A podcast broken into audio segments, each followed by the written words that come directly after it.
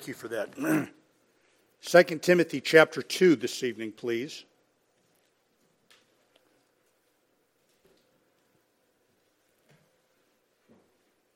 Second Timothy chapter 2.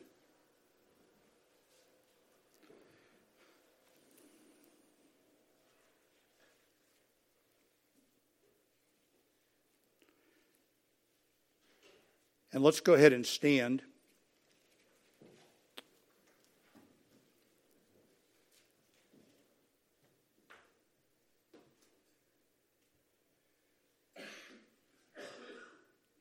And we'll begin in verse 1. Thou therefore, my son, be strong in the grace that is in Christ Jesus. And the things that thou hast heard of me among many witnesses, the same commit thou to faithful men who shall be able to teach others also. Thou therefore endure hardness as a good soldier of Jesus Christ. No man that warreth entangleth himself with the affairs of this life, that he may please him who hath chosen him to be a soldier. And if a man also strive for masteries, yet is he not crowned, except he strive lawfully. The husbandman that laboreth must be first partaker of the fruits. Consider what I say, and the Lord give thee understanding in all things. Remember that Jesus Christ of the seed of David was raised from the dead according to my gospel, wherein I suffer trouble as an evildoer, even unto bonds. But the word of God is not bound. Therefore I endure all things for the elect's sake, that they may also obtain the salvation which is in Christ Jesus with eternal glory. It is a faithful saying for if we be dead with him, we shall also live with him. If we suffer, we shall also reign with him. If we deny him, he also will deny us. If we believe not, yet he abideth faithful, he cannot deny himself. Of these things, put them in remembrance, charging them before the Lord, that they strive not about words to no profit, but to the subverting of the hearers. And let's pray. And Lord God, once again, we pray for your power to help us, that it would help me to speak your words faithfully and it would help us to receive them. To understand the Christian life and your expectation, and above all, the divine ability that you have provided for us. And I pray your help tonight, then, in Jesus' name. Amen. And you may, of course, be seated. Well, we know by now the framework of 2 Timothy. Paul is in jail. He is fully expecting, rightly so, that the death sentence against him will soon be fulfilled. Timothy is his closest friend, his most faithful companion. Paul claims in Philippians 2 that they share the same soul. Paul thinks of him as a son. And Paul is encouraging him, beseeching him at times to remain faithful to the Lord. Many of Paul's companions, excuse me, most likely including some that he has personally led to Christ, have now found it inconvenient to be associated with him and have either left the area or left the practice of Christianity entirely. He says that Alexander the coppersmith has done him much evil, and as is always the case, God's enemies try to take advantage of every opportunity to cause trouble for the work of Christ.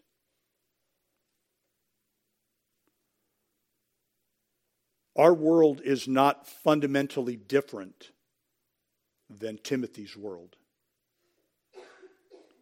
The history of the United States has been one in which the practice of Christianity has oftentimes found a sympathetic home. But even at the best of times, true believing Christianity has been a minority practice. And of course, increasingly, we are seeing pressure from our culture and our civilization that are going to make it always more difficult to practice as a Christian, always more unpopular, and therefore always more jeopardy of the price exacted of us to be very high.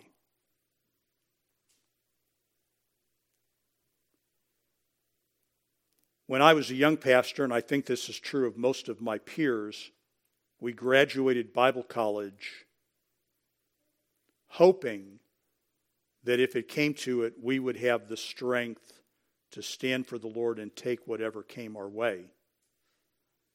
I don't think that any of us thought that we'd be in our mid to late 60s or even 70s and have to make good on those commitments. But it could happen. And depending upon, at this moment, what state you live in, we are pretty insulated in our red state. But depending upon what state you live in, you may be called to stand for your faith sooner rather than later. It is not simply that Paul wants Timothy to be loyal to him. Paul wants Timothy to be loyal to Christ. And more than that, I propose to you from the passage this evening that what Paul wants is for Timothy to orient the entirety of his life not around pastoral ministry, not around Paul, not around people, but around the Lord Jesus Christ. That is, I believe, the sentiment of 1 through 7, if we just look at the verses, and we will. And then in verse number 8, which we will get to, Lord willing, next week, and that passage, Paul goes on to celebrate the excellencies of Christ. What should Timothy do? In a world in which Christianity is under assault, in a world in which Christian people, professing Christian people, are walking away, men like Demas who are getting out of town rather than face the heat of persecution, what should a Christian do? And the Christian should orient himself completely thoroughly and totally to Christ. First of all, in verses 1 and 2, to cover some familiar territory, we dealt with them extensively last week. Believers are to get their strength from Him. Thou, therefore, my son, be strong in the grace that is in Christ Jesus, and the things that thou hast heard of me among many witnesses, the same commit thou to faithful men who shall be able to teach others also. This comes on the heels of the first mention of defection and the celebration of the loyalty of Onesiphorus. All that are in Asia are gone, but Onesiphorus, now he often refreshed me. You then, I pointed this out, you then, Timothy, 1 Timothy or 2 Timothy 2 1. You then, thou therefore. Not you then, don't be like the defectors, but you shouldn't be like the defectors. Not you then, be an Onesiphorus, but we should be an Onesiphorus. You then, Be strong in the grace that is found in Christ. Christ is the source of our strength. So that you will be able, verse number two, to do the work that a church is supposed to do. Part of the church's ministry is the evangelization of the lost. And part of the church's ministry is the instruction of the saints. Instruction in the faith, committing these things to faithful men who will then be able to teach others so that Christianity will exist in perpetuity. So that there will always be somewhere, whether they be meeting in secret or in the most public of places, there will always be a people who believe the Bible, who are committed to the exercise and practice and the propagation of their faith. And I would suggest to you folks that to do verse number two requires the strength of verse number one for two reasons, at least two reasons. Two reasons that are developed in 2 Timothy. Why do we need strength from God in order to do the work of perpetuating the faith? Reason number one, excuse me, is that people are fickle. People are fickle. Did not Paul attempt to commit truth to Demas? Did Paul not attempt to communicate the truth of the Bible to men like him? That was Paul's entire life. People are fickle. It is the nature of human beings. They are fickle and they are feeble. And, folks, if we are not endued with a supernatural strength, we will never withstand the pressures of our society, for they are supernatural in their own right. There is a Satan who is the God of this world, who is the energy behind the rebellion and the false doctrine and the heresy. And simply believing that a long standing tradition of being in church or having raised our children in church is not merely enough to keep them faithful. Strong in the grace that comes from Christ. Reason number two is that the rewards are in the future. The payoff for this, folks, rarely comes in this life. There are blessings, there are encouragements, there are people who come to Christ, there are times that we help. There are people like Onesiphorus that God brings our way. Charles Spurgeon, when a young man, became pastor of the largest Baptist church in the world.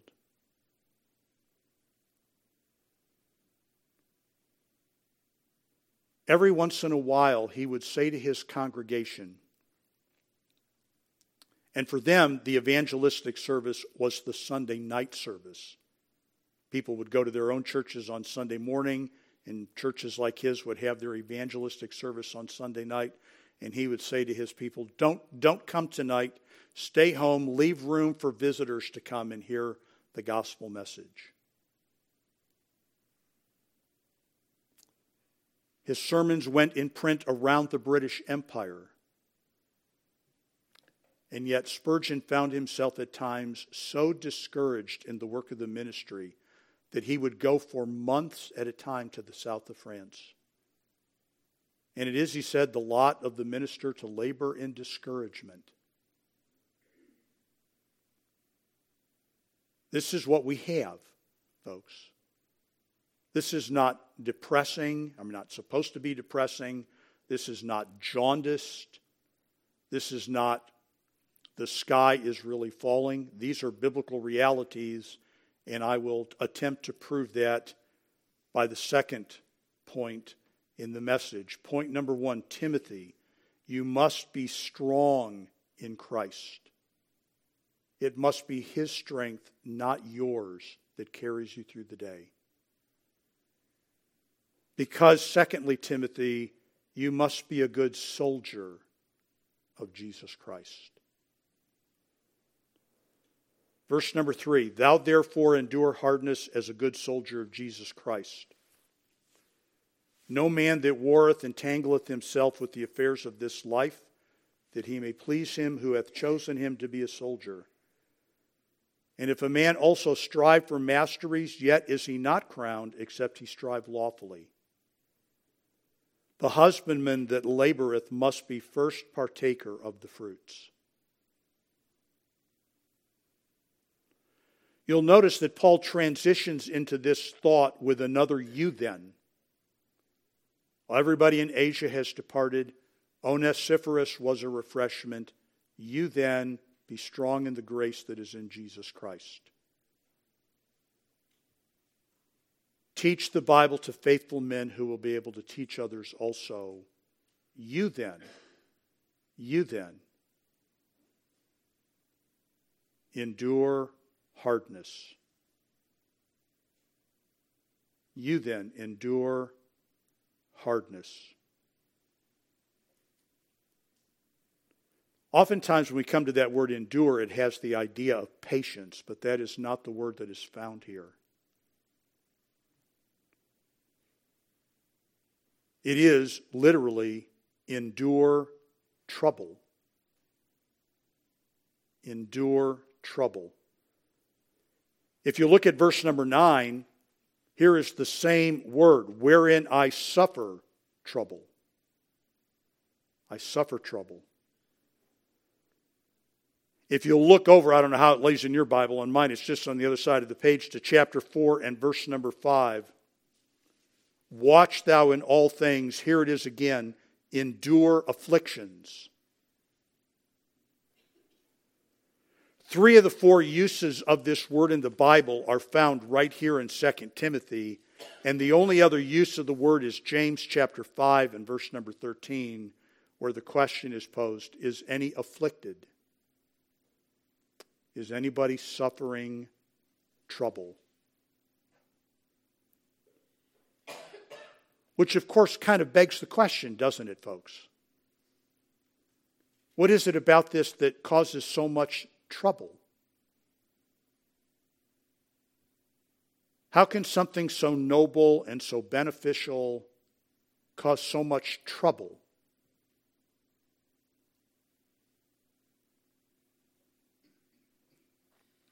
Here is the instruction Thou therefore endure hardness as a good soldier. This is what good soldiers do. You can find it all over the place, folks. If you wanted to go to the internet, you can find all kind of archived footage of soldiers from World War I or World War II or the Civil War. Universally, the pictures convey a miserable existence of hardship. Living outdoors, living in a trench, somebody trying to kill you cold, hungry, frightened. This is the lot of a soldier. And what Paul does now is go on to illustrate the life of a Christian in three ways. And although he is talking to Timothy, he has now begun to expand his range of vision to beyond the pulpit and out into the pew. In other words, folks, these verses are for you, not just for me.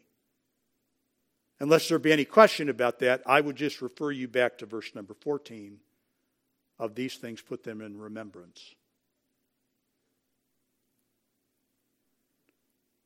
Here are the three analogies. Here are the three illustrations. God views us as his soldiers. God views us as athletes. God views us as farmers. These are the three illustrations that he uses to describe the life of a believer in this passage. What are we to the Lord? We are his army. We are his team. We are his farmers. These three analogies share some similarities and some distinctions.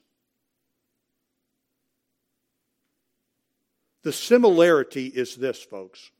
Whether we're talking about the soldier or the athlete or the farmer, we're talking about somebody who is engaged in a present struggle in anticipation of a future reward. They are enduring now. They are not receiving now, they are enduring now. They are awaiting the reward.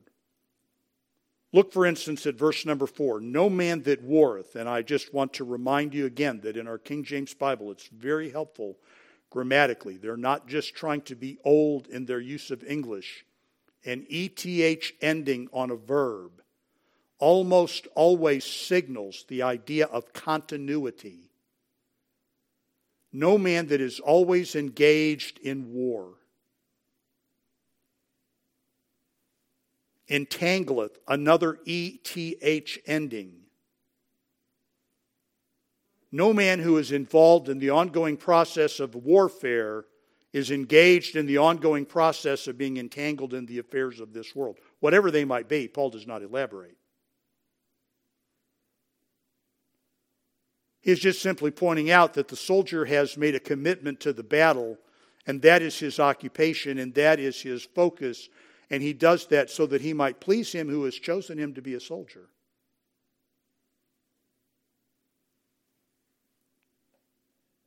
Look at verse number five. If a man also strive for masteries, yet is he not crowned, except he strive lawfully. Notice that it's a future consideration. If he is right now in the strife, the crown is still in the future. Look at verse number six. The husbandman that laboreth, there's that ETH ending again. So we have three distinct analogies. God's people are like soldiers, they're like athletes, they're like farmers.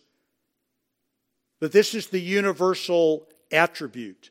They are doing something now that will pay off in the future, that will be rewarded in the future. Let's be realistic, folks. This is one of the things that at times makes the practice of Christianity so difficult. Is that the payoff never does seem to really come. We sing from victory unto victory, but we rarely live victory unto victory.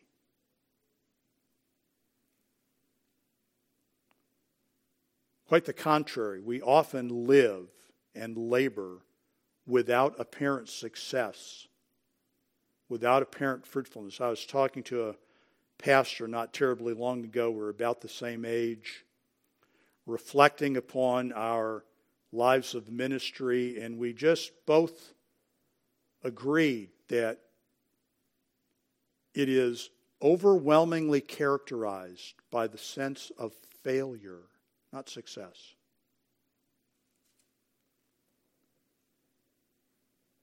That the vast majority of efforts to help do not really help at all. And I still point out and this is now 41 years at least after I first heard it.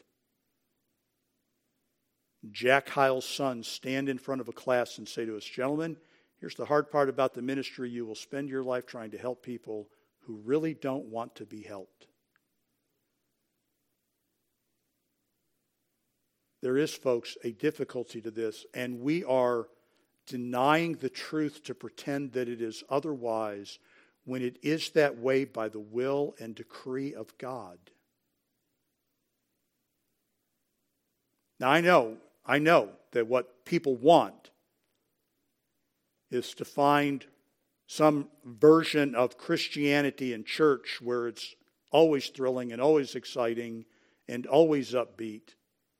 But that is not the picture that the Bible paints.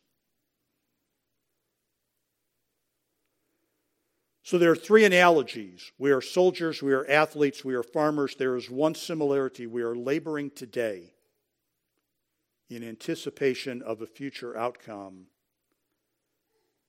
And then there are three distinctions. Each one of the analogies points us in a little bit of a different direction.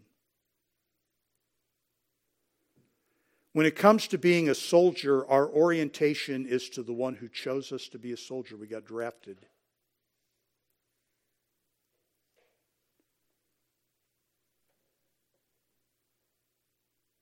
I think the point Paul is making is that we are not distracted by this life. We're, we live in this world, we are allowed to enjoy this world. But the world is not our home, and it is certainly not our focus and we do not live for its pleasures, and we do not live for its approval. We live for Christ. When it comes to the athlete, verse number five, our orientation is to the rules. If a man also strive for the masteries, yet is he not crowned, except he strive lawfully. We all know the old saying, folks if you ain't cheating, you ain't trying. But biblically, we must play the game by God's rules. And when Paul uses the word lawfully here, he's not talking about the law of Moses. I think that we could go back and reference Paul in 1 Corinthians here that, first of all, above all things, we are obedient to Christ's message, the word of the cross. And we are obedient then to God's methodologies, the proclamation of the Bible.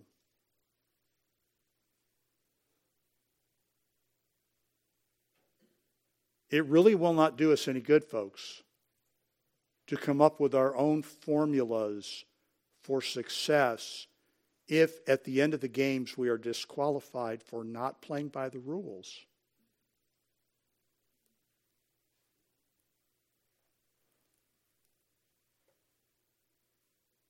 So our orientation as a soldier is to the one who has called us, and our orientation to the as an athlete is to playing by the rules that the one who has called us has set.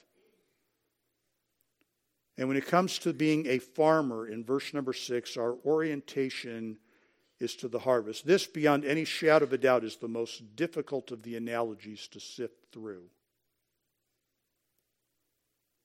The husbandman that laboreth must be first partaker of the fruits.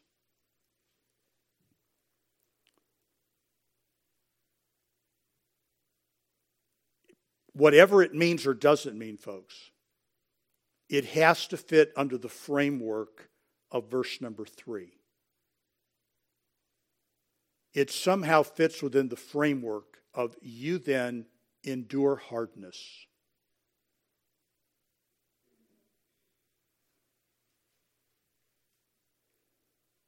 And Paul points out that the, that the farmer, the husband one, husbandman, must be the first to eat the fruit. That's what he's saying.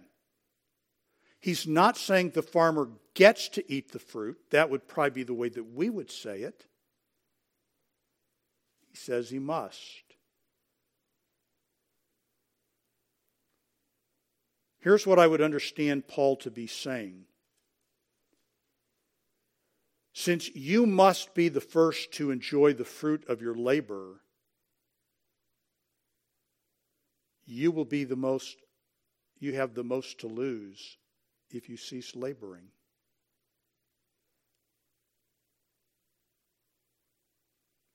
And I don't think anybody would suggest, even in the 21st century, that being a farmer is an easy job. but it was certainly among the most physical of jobs in Paul's world.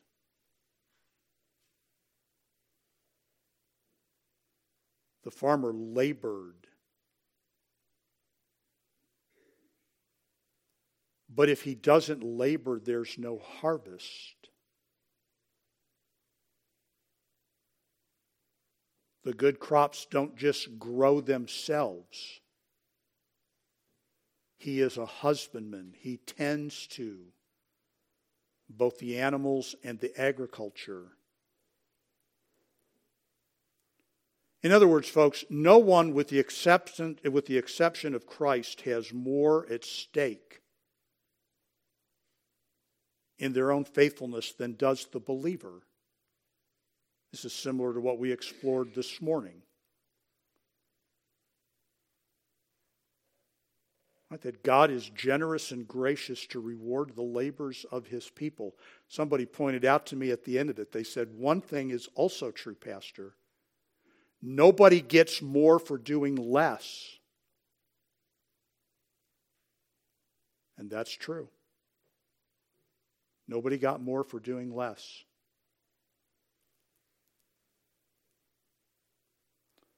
And in fact, folks, I would just point out to you that in each, in each of the three illustrations, there is a selfishness in the orientation, if you want to argue it that way. Why am I enduring hardness as a soldier? So that I may please him.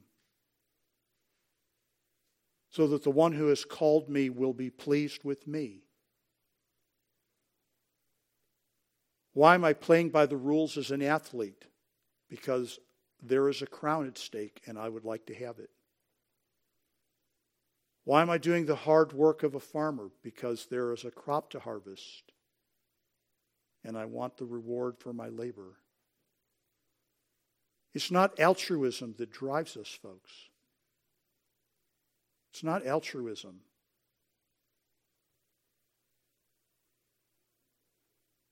So, first, Timothy, be strong in grace, in the strength that is not yours, but it, that comes from Jesus Christ.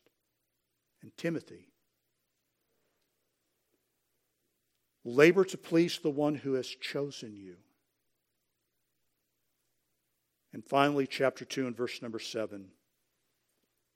Timothy, may Christ the source of your understanding.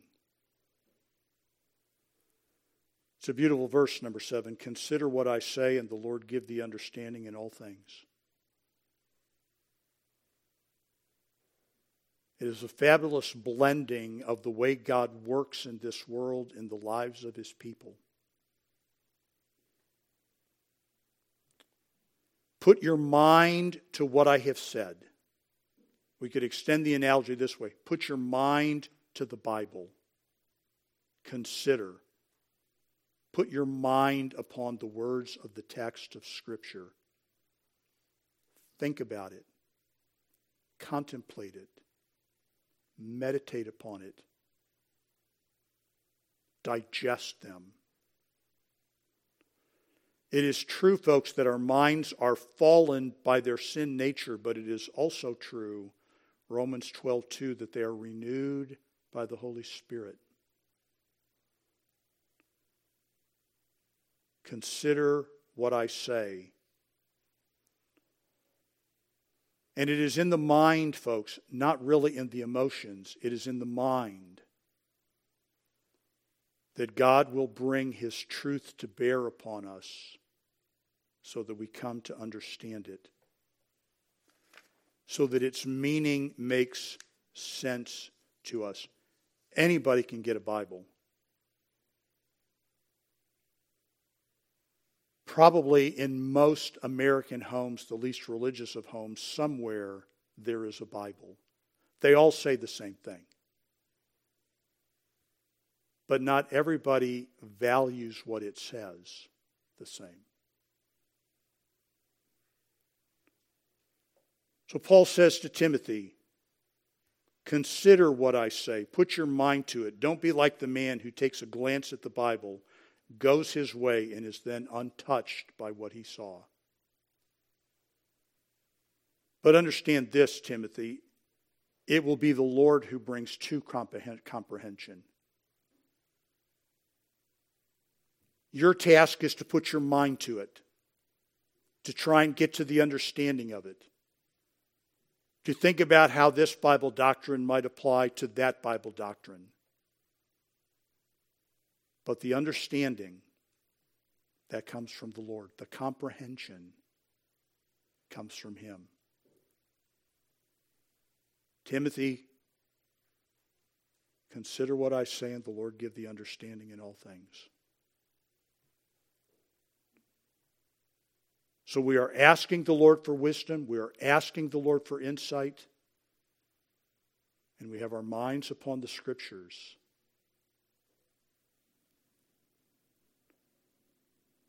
So that, folks, at the end of his life, Paul was not magnifying himself to Timothy. Timothy, it's, it's all going to fall to you now. I'm, I'm getting ready to leave, and it's, it's all going to rest upon your shoulders, and you're going to have to man up and take the responsibility. It was, Timothy,